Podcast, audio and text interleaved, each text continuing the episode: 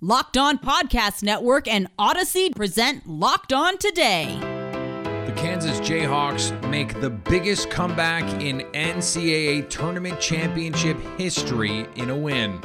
The Brooklyn Nets are not getting Ben Simmons back before the playoffs start. Plus, how does North Carolina pick up the pieces after such a heartbreaking title game loss?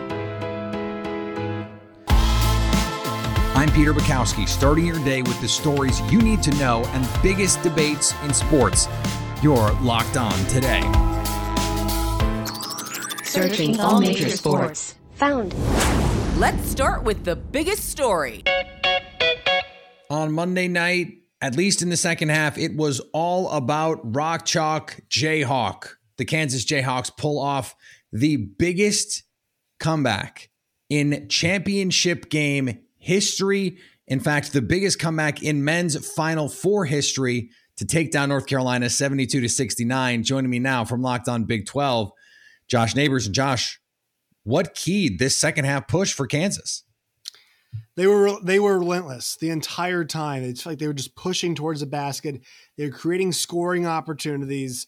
Like Ochai Agbaji really got going in the first half.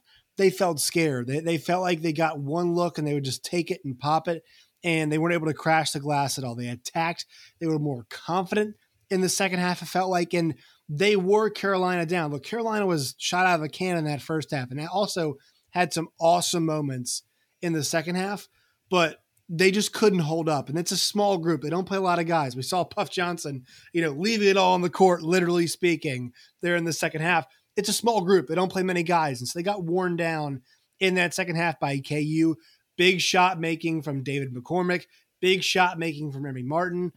KU just has had the horses all year and has had responses all year, especially in March, whenever things have gotten sideways for them. You mentioned David McCormick, who comes in and he, he puts up 15 and 10 in this game, but they're running plays for him late in the game. He got the game sealing bucket at the end. How surprised were you that that that was with the guys like Agbaji and Remy Martin that this team has that that was the direction that that they went there. I think late in the game, especially when Bacot goes out with that turned ankle, it's like super late in the game. They knew that in that possession, in that moment when you got Brady Manek on, and I love Brady Manek, former Big 12 guy, right? We got him on Dave McCormick. You have to feed him. And David's been a guy who's been really maligned this year. I mean, there have been some awesome moments for him there have been some really down moments for him actually Mitch Lightfoot has looked like the better guy to have for Kansas out there. They went to him because they knew that was the mismatch. And that's the thing for Kansas. Whatever moment, you got to find the mismatch, the matchup that makes sense for them. And in that final possession, those final possessions, David made the most sense and he made good on his opportunities there. I thought it was a great decision by Bill Self. Not one that we thought we'd see coming, but the right call at the end of the day. And and this is validating for Bill Self, who was yes. the is he going to win the big one guy? He did in 2008. He now gets his second. But there has also been this drumbeat through the course of this tournament ever since that great KU team lost the chance to w- win a title because it was taken away from them. The tournament was taken away from them and from everyone. That this is for that team how do you think this fills that void? Obviously, those not all those players are able to be here, but this is a program win that feels like it is much bigger than just this group. Yeah, it's huge. I mean, they, they and Baylor were the two teams out of the Big 12 that felt like they had a great shot to win that 2020 final, especially KU. They were playing great basketball. And so you hear those guys, and they've mentioned it from day one, not just recently, not just in the tournament, from media days, Big 12 media days. These guys were talking about winning a championship for the 2020 group. Ochai Agbaji was was chief among those guys. David McCormick, who was playing behind then, Udoka Azubuike. So these guys have had that on have this on their mind. And thanks for making Locked On today your first listen. Coming up, the Nets will not see Ben Simmons on the court until the playoffs, and that's assuming they even make it through the play-in tournament. Now, here's what you need to be locked on today. The Saints are aggressively chasing draft quality over draft quantity as they add a first round pick in their most recent trade with the Eagles. Can we just get to the NFL draft already? I'm Ross Jackson, host of the Locked On Saints podcast. The New Orleans Saints making a big and aggressive move weeks ahead of the NFL draft. Ultimately, after all is said and done, the New Orleans Saints here are going to end up, thanks to their trade with the Philadelphia Eagles, with two top 20, three top 50 selections in this year's draft. And there are three ways that the Saints can use this capital. They could package 16 and 19, which they got from Philadelphia in the trade, to move up into the top 10 to grab a tackle quarterback, whatever it is that they really, really like. They could stand pat at 16 and 19, walk away with two top 20 players or potentially three top 50 players at positions of need, such as tackle, wide receiver, quarterback, or safety, or they could hold on to one of the selections and sell the other one off on draft day when draft capital is at its most valuable and flip back either some of that future capital that they gave up and add to this year's capital or something completely different because Mickey Loomis continues to be aggressive in the NFL draft. Meanwhile, the Eagles have positioned themselves to pick a quarterback should Jalen Hurts fail to take the franchise to new heights this year. For the second year in a row, Philadelphia Eagles general manager Howie Roseman has struck a deal, a blockbuster deal, in the first round, this time with the New Orleans Saints. I'm Louis DiBiase, host of the Locked On Eagles podcast. The Eagles agreed today to a deal with the New Orleans Saints to send the 16th and 19th overall pick in the first round, as well as a 7th overall selection this year, to the Saints for their 18th overall pick in the first round, a 2023 first round pick, a 2024 second round pick, and also this year to go back in the third round, they got a 101st overall selection. Howie Roseman moved down last year with the Dolphins to collect a 2022 first round pick, and Roseman wants that flexibility to have multiple firsts each year so he can have optionality. This to me sounds like something that has quarterback in mind. They want to see Jalen Hurts be the franchise quarterback in 2022, but if he is not the guy, the Eagles want ammunition next year to potentially move up or select a quarterback with one of those picks that they're going to have. The fact that he also got a 2024 second round pick and they still have three picks on day one and day two. Look, Howie Roseman has a lot of downfalls to his ability to be a general manager, but one of his strengths is certainly understanding value in trades. Julio Rodriguez joins Bobby Witt Jr. as two of the top three prospects in all of baseball to make their team's opening day roster, as the Mariners informed him on Monday. Happy Julio Rodriguez Day to those who celebrate. This is Tidy Gonzalez, host of the Locked On Mariners podcast. It's 4 4, April 4th. Number 44 is here. Julio Rodriguez, one of the best prospects in baseball, if not the best prospect in all of baseball, has officially made the Mariners opening day roster. He's going to be their center fielder in Minnesota on Thursday. Well, it's probably going to be Friday. It's looking like with rain and potentially snow in the forecast. You know, you should probably put a roof in Minnesota. I digress, though. That's not the point here. That's not why we're here. We're talking about Julio Rodriguez being called up to the major leagues. And the point is, he's going to make his major league debut sometime later this week. That is incredible. This is a momentous occasion in the really the history of the Seattle Mariners. Yeah, they've had a lot of great prospects come through in the last 20, 25 or so years. But quite frankly, they haven't had a prospect like this since Alex Rodriguez. And Brad Marchand distracted the Blue Jackets just enough to get the Bruins a gritty overtime win to hang on to third in the Atlantic. The Boston Bruins defeated the Columbus Blue Jackets in overtime here on Monday night thanks to Jake DeBrusk's heroics, his second goal of the game, scored in overtime. He is now on a five game goal streak with six goals over that span. This is Ian McLaren of Locked On Boston Bruins, and much of this game was defined by a hit by Brad Marchand on Columbus Blue Jackets defenseman Andrew Peeke in the first period.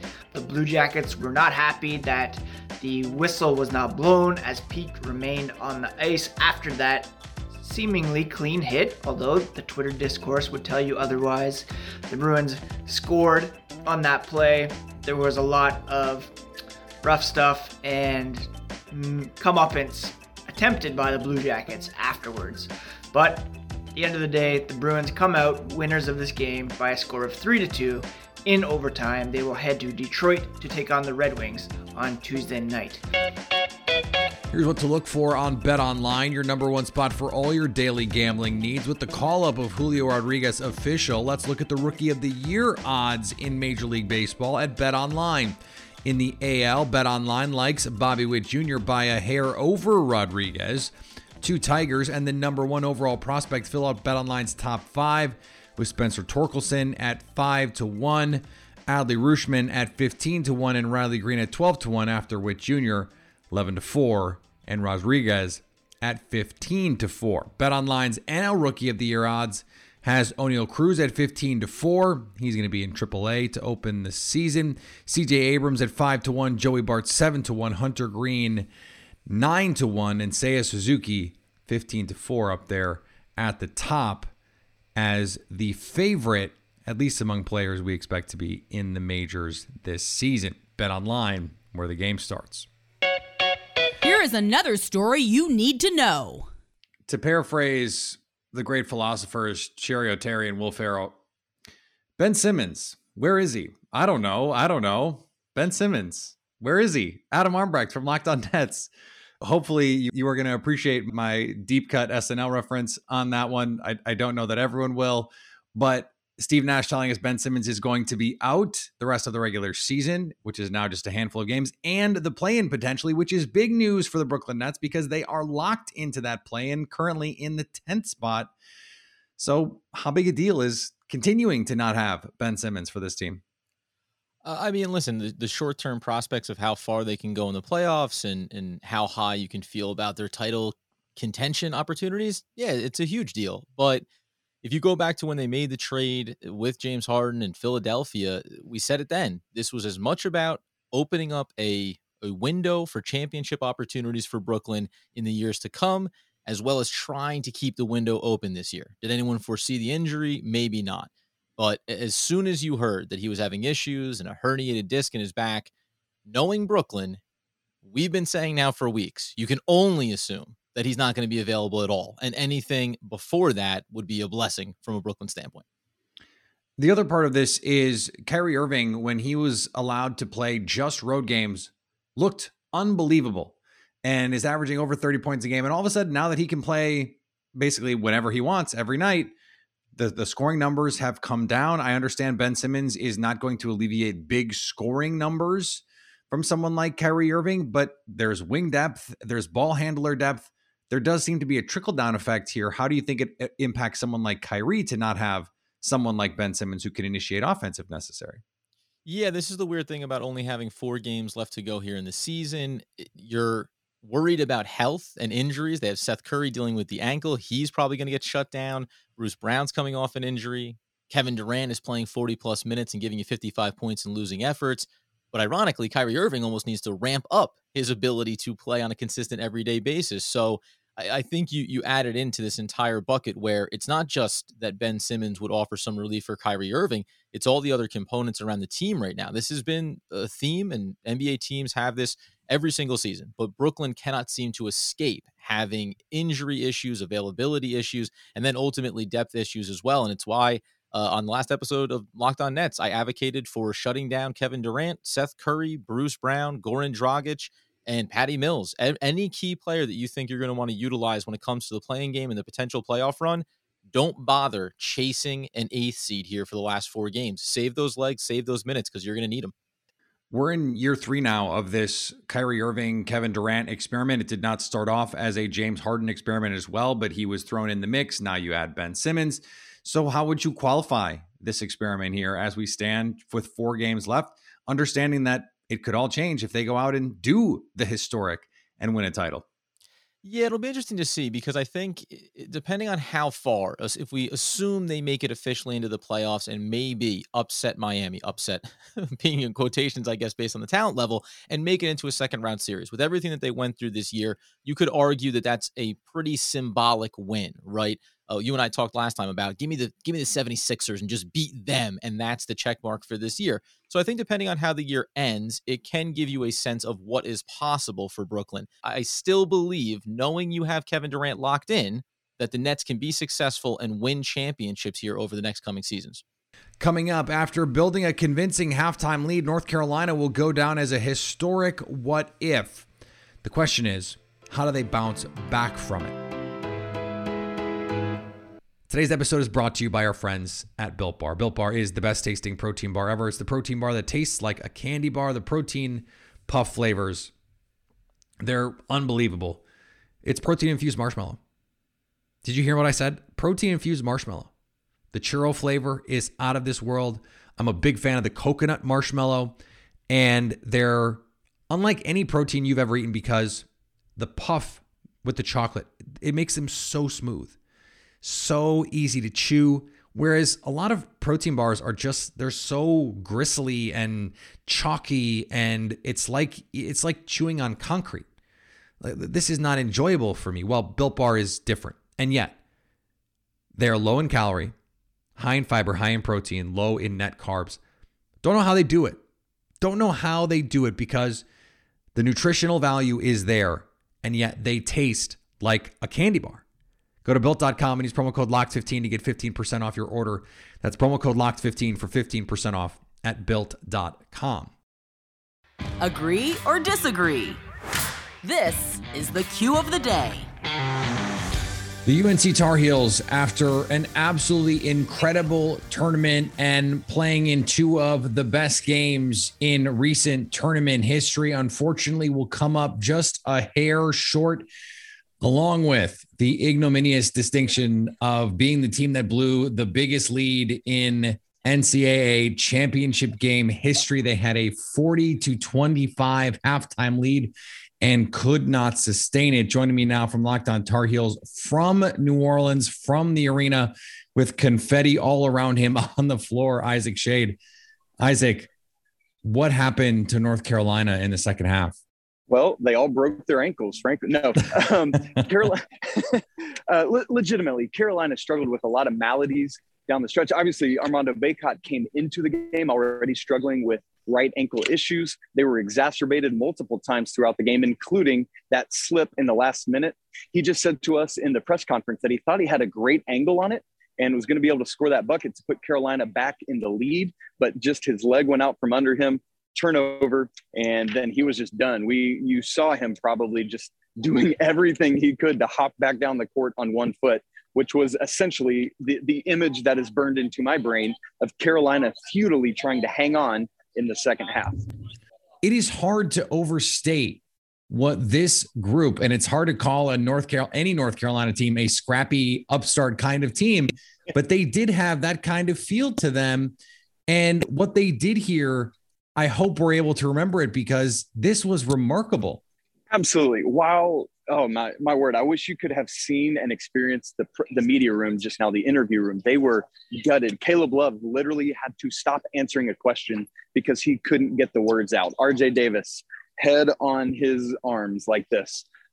Right now in this short term moment they are feeling awful. This was the first time where that short bench really caught up with them and while this Iron Five has done well, as soon as you get into some foul trouble, as Leaky Black did early in the second half, as soon as you have some injuries, as we saw with Caleb Love's ankle, as uh, finally we learned what happened to Puff Johnson. He said he got hit in the stomach, which is what caused him to throw up. He was playing really well and had to come off the court at that point. Remarkable run from the Tar Heels. So, how does this catapult them forward? Hubert Davis, coach of the year. You're talking about a, a young coach here with the opportunity to get better to continue recruiting. We know North Carolina is going to recruit. What does this do for this program to get back to the Roy Williams who is in the crowd and gets to, he gets to play both sides. He gets to rip off the jersey and have the Kansas Jayhawks polo underneath if he wants to. But how does this send this North Carolina team in the Hubert Davis era forward? Oh my my word! Can can you imagine getting this from a first year coach?